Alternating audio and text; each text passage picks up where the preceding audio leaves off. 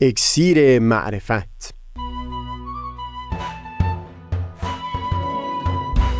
مروری بر مزامین کتاب ایقان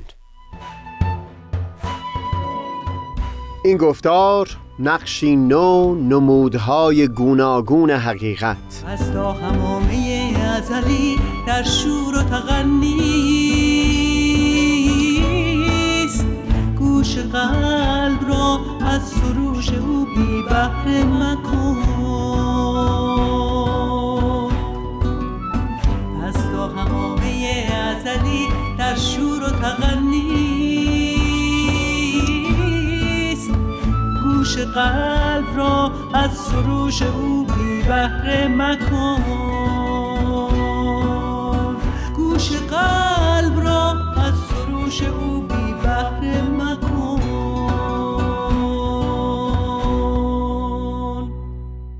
دوستان سهیل کمالی هستم. در گفتار پیشین در خصوص گفتگو و دیالوگ بیانی کردیم و تأکید شدیدی که در بیانات حضرت بهاءالله بر شنیدن و گوش سپردن به سخن دیگری شده. در بخش پایانی گفتار قبل در خصوص یک آفت احتمالی در میان پیروان ادیان و از جمله پیروان آین بهایی بیان مطلب کردیم. اینکه از اونجا که ممکن هست تصورشون این باشه که بهره بزرگتری یا گونه شفافتری از حقیقت در متون مقدس دیانتشون گنجانده شده اونگاه هنگامی که وارد گفتگو با دیگری میشن به حقیقت گوششون شنوا نباشه. در گفتار قبلی از متون آین بهایی مطالبی نقل کردیم تا از همچو آفتی دوری بشه. اما به طور کلی این مشکلی که بیان شد مانع بسیار جدی هست بر سر راه گفتگو و دیالوگ. اینکه افراد زمانی که وارد گفتگو میشن از همون آغاز برای خودشون نتیجه نهایی بحث رو آماده کردن. از پیش می‌دونند که بحث رو می‌خوان به کجا بکشونن. لذا وقتی اون دیگری صحبت می‌کنه به حقیقت گوش نمی سپارن به اون چیز که اون فرد داره بر زبان میاره همزمان با سخن گفتن اون دیگری بیشتر در فکر اون هستن که خودشون می‌خوان چه چیز بر زبون بیارن. شاید در متون ادبیات فارسی داستانی که بیش از همه به ملموس تر کردن این مشکل کمک بکنه داستان همون فردی با گوش بسیار سنگین بود که به ایادت دوست مریض احوالش رفته بود. درست مولانا این داستان رو برای منظور دیگری تعریف کرده اما کاملا مناسبت داره با همین مشکلی که مورد صحبت ماست. این فرد گوشش سنگین شده بود اما میل نداشت مردمان از این قصه خبردار بشن. از طرفی همسایش که دوست دیرینه ای هم بود به شدت مریض احوال شده بود و او بر خودش لازم می‌دید که حکمن به ایادت او بره. نگرانیش این بود که لزوما گفتگویی رد و بدل خواهد شد اما اون نخواهد شنید. به خصوص اینکه الان صدای اون فرد به خاطر رنجوری ضعیفتر هم شده بود.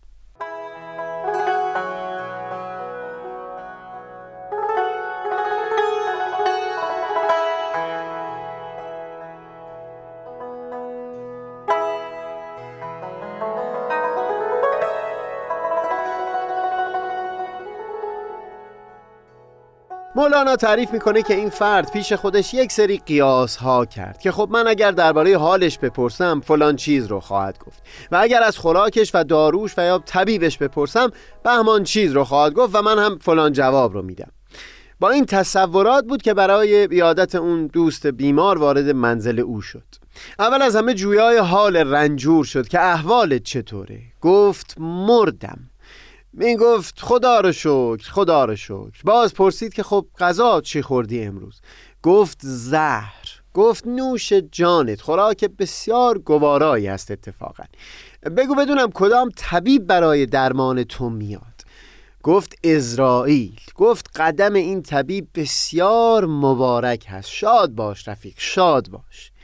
مولانا در ادامه نکته های از این داستان بیرون می‌کشه که مربوط به سخن فعلی ما نیست. من تاکیدم بر این است که این فرد به تصور خودش پاسخهایی در ذهن آماده کرده بود بی اون که اصلا نیازی دیده باشه به اینکه سخن دیگری به حقیقت شنیده بشه.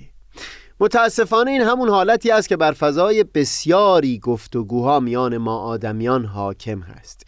گوش سپردنی در کار نیست. فقط و فقط میل به سخن گفتن هست. این رو یک زمانی گفتگو خواهیم کرد که در یک جا از کتاب ایقان در میان شرایطی که برای رشد یک انسان برمیشمرند از جمله یکی همین هست که ارزش سکوت رو فهم کرده باشه و از زیاد سخن گفتن بپرهیزه. اما متاسفانه در گفتگوها این بسیار رخ میده که پیش از اون که طرف مقابل دیدگاهش رو بیان کرده باشه ما آماده هستیم برای بیان پاسخ. این در حالی هست که شرط گفتگوی سالم تلاش و کوشش حقیقی و صادقانه برای فهم دیدگاه اون فرد دیگر هست. چندین کتاب یا درس گفتارهایی که در خصوص ارتباط مؤثر چه بین زن و شوهر یا میان سایر آدمیان بحث می‌کنن حتی اصرارشون این هست که برای اطمینان از اینکه ما مقصود آن دیگری رو درست متوجه شدیم. خوبه که به طور چکیده اون چیز که اون شخص بیان کرده رو تکرار بکنیم. این چیزی که من میشنوم اینه و اون رو بیان بکنیم. اگر اشتباهی در فهم مطلب پیش اومده باشه که خب تصحیح می‌کنه. اگر هم درست متوجه شده باشیم. خود همین تکرار سخن از سوی ما این حس رضایت بخش و دلگرم کننده رو در دل دیگری پدید میاره که شنیده شده و به درستی هم شنیده شده.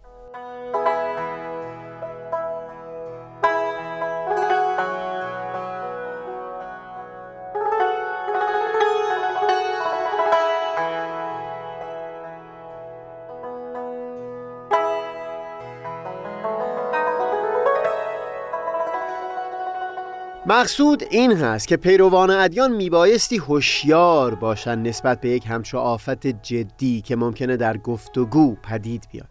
حالتی شبیه به همون داستان مولانا که فرد حتی پیش از سخن گفتن با اون دیگری در ذهن خودش پاسخهایی رو آماده کرده باشه. این مشکل به این خاطر پیش میاد که فرد باورمند به یک دین خاص بهره بزرگتری یا شفافتری از حقیقت رو نزد خودش می‌بینه و چه بسا هنگام گفتگو به جای گوش سپردن خالصانه فقط منتظر وقت باشه برای بیان دیدگاهی که در ذهن خودش حاضر داره. ما در بخش پایانی گفتار پیشین یک دیدگاه به دست دادیم تا از همچه آفتی پیشگیری بشه.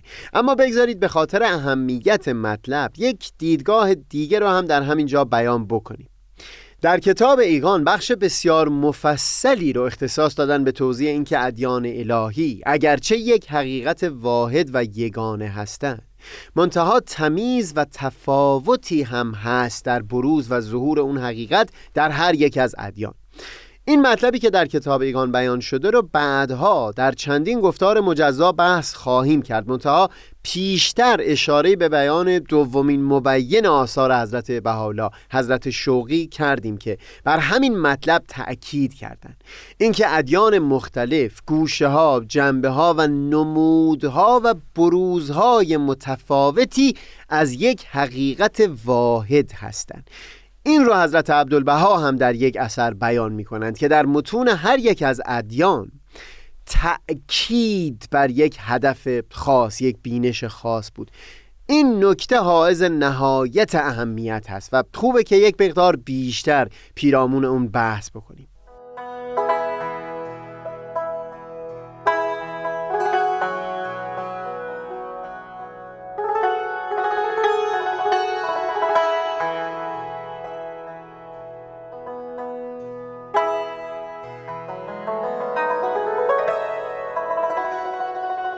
سخنمون این بود که بر اساس متون آین بهایی در هر یک از ادیان تأکید بر موضوع و هدف و بینش خاصی بود.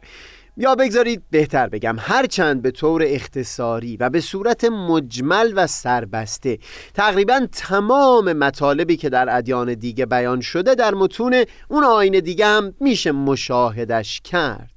منتها اینکه مطلب با تأکید فراوان بیان شده باشه به تفصیل بحث شده باشه. جوری که پیروان اون آین به عنوان محور اون آین اون رو لحاظ کرده باشن. حتی اساس جامعه سازی رو بر اساس اون بینش نهاده باشند. این در ادیان مختلف متفاوت هست. و همین هم است که جامعه های دینی مختلف رنگ و بوی متفاوتی گرفتند هر کدام بر اساس یک همچون محوریت هایی به عنوان مثال در قرآن در یک آیه بیان فرمودند که ما انسان را در سختی و تعب آفریدیم. لقد خلقنا الانسان فی کبد. و در متون آین بهایی هم حضرت عبدالبها بیان می‌کنند که اگر در لذات این دنیا دقت بکنید می‌بینید که در حقیقت دفع آلام و دردها هستند. دردی و علمی هست و رفع اون درد و علم رو اسمش رو می‌گذاریم لذت. و با سخنشون همین هست که این جهان آکنده از همین سختی و تعب هست. عبارت از همین سختی و تعب هست. منتها این مطالب که بیان کردیم محل تأکید نبودن.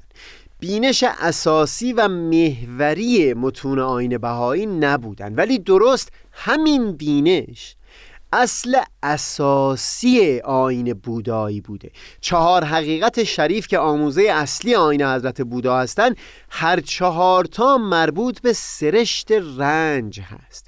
در همون اولین حقیقت بیان فرموده که زندگی عبارت از رنج است. و بعد در حقیقتهای بعدی درباره خواستگاه این رنج امکان پذیر بودن توقف این رنج و هم راه توقف این رنج دیدگاهی بیان فرموده. مقصودم این هست همون بینشی که به طور گذرا مجمل و خلاصه در یک آیه از قرآن یا در چند بیان در متون آین بهای بیان شده بود. همون عبارت هست از آموزه اصلی در دیانت حضرت بودا که به خاطر اون تأکید قرنها پیروان این آین پیرامون همین بینش خاص به تفصیل بحث و گفتگو کردند و دیدگاه های ارزشمندی به دست دادن که حیات جامعه بودایی بر همون اساس مبتنی بوده.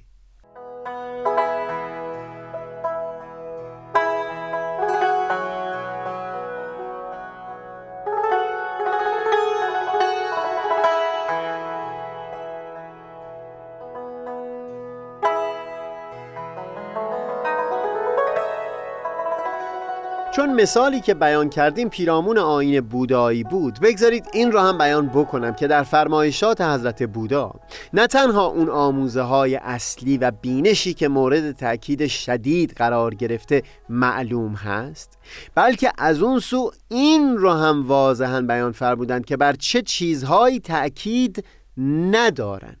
در جواب سوال شخصی که در خصوص الوهیت و پروردگار و خالق هستی جویا شده بود به همین حد بسنده کردن که مثالی برای او بزنن. اینکه حال شخصی رو تصور بکنه که نیزه بر قلب او وارد آمده. بعد بیان می‌کنن اگر ما بخوایم وقت فراوانی رو اول صرف این بکنیم که بفهمیم این نیزه از کجا پرتاب شد. چه کسی بوده که نیزه رو به قلب این فرد پرتاب کرده؟ اگر بخوایم این همه وقت صرف بکنیم حکما جان این فرد مبتلا از دست خواهد رفت.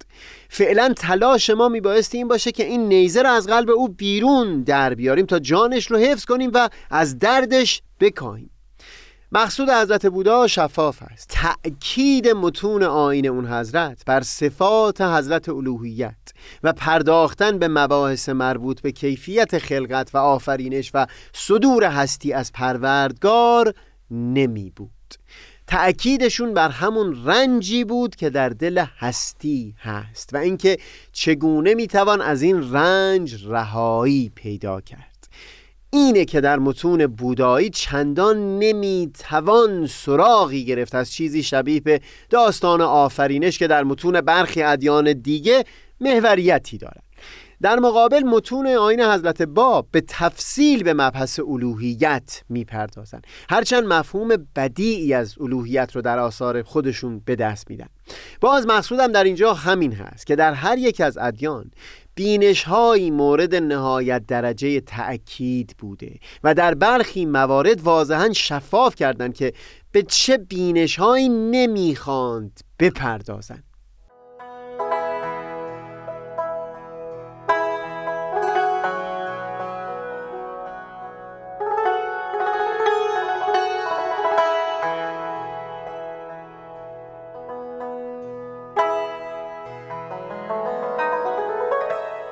ما در چند بخش آخر از سلسله گفتارهای تار و پود زندگی در همین برنامه اکسیر معرفت درباره آموزه های اصلی مسیحیت هم سخن گفتیم. باز همونجا هم این رو دیدیم که هرچند در متون ساگر ادیان و از جمله آین بهایی اشاره های مجملی به جریان بلایی که پیامبران الهی حمل می کنند شده. منتها همین مسئله به عنوان آموزه اصلی نزد پیروان حضرت مسیح به تفصیل مورد بحث و گفتگو بوده. مثال شفافی ندارم در اینجا بزنم اما شاید بشه حقیقت رو به عنوان یک کل لحاظ کرد که هرچند هر یک از ادیان تلاش داره تا دست کم اندک پرتوی بر تمام اون حقیقت بندازه.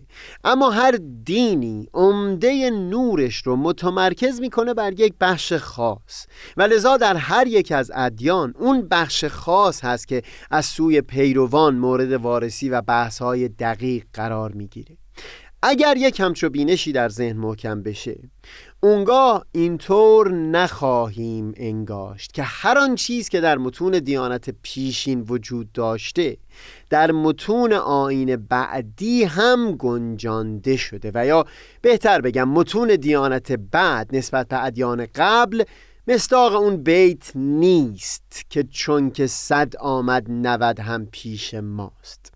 حضرت بحالا در جای به این مضمون بیان فرمودند که اصاره و چکیده جوهرهایی که در طول تاریخ بیان شده بود رو در آثار خودشون چکاندند. منتها باز باید به همین نکته که بیان شد وقوف داشته باشیم که بسیار فرق هست بین اشاره اجمالی و اختصاری تا تأکید و تفصیل یک مطلب به نحوی که توجه پیروان به طور کامل معطوف اون بینش شده باشه.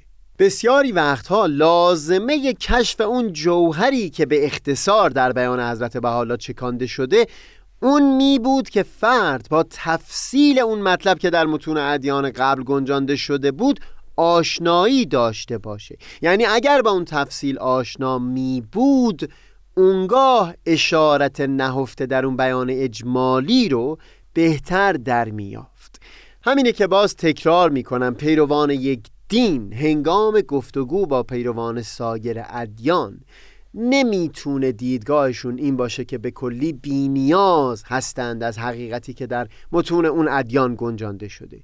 گوشه های از حقیقت در متون ادیان دیگه مورد تأکید قرار گرفته که همین سبب خواهد شد فرد مشتاق تر بشه برای شنیدن حقیقتی که در متون اون آین و هم از سوی پیروان اون دیانت به تفصیل مورد وارسی قرار گرفته. خوش ساحتی است. ساحت هستی. اگر اندر آیی و نیکو بساتی است. بساط باقی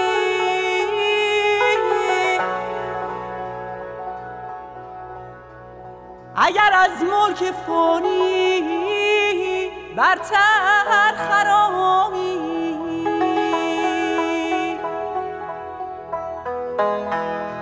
و ملی هست نشوت مستی.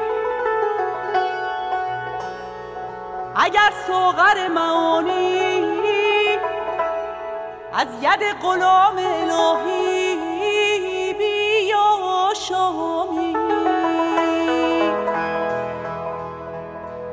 اگر به این مراتب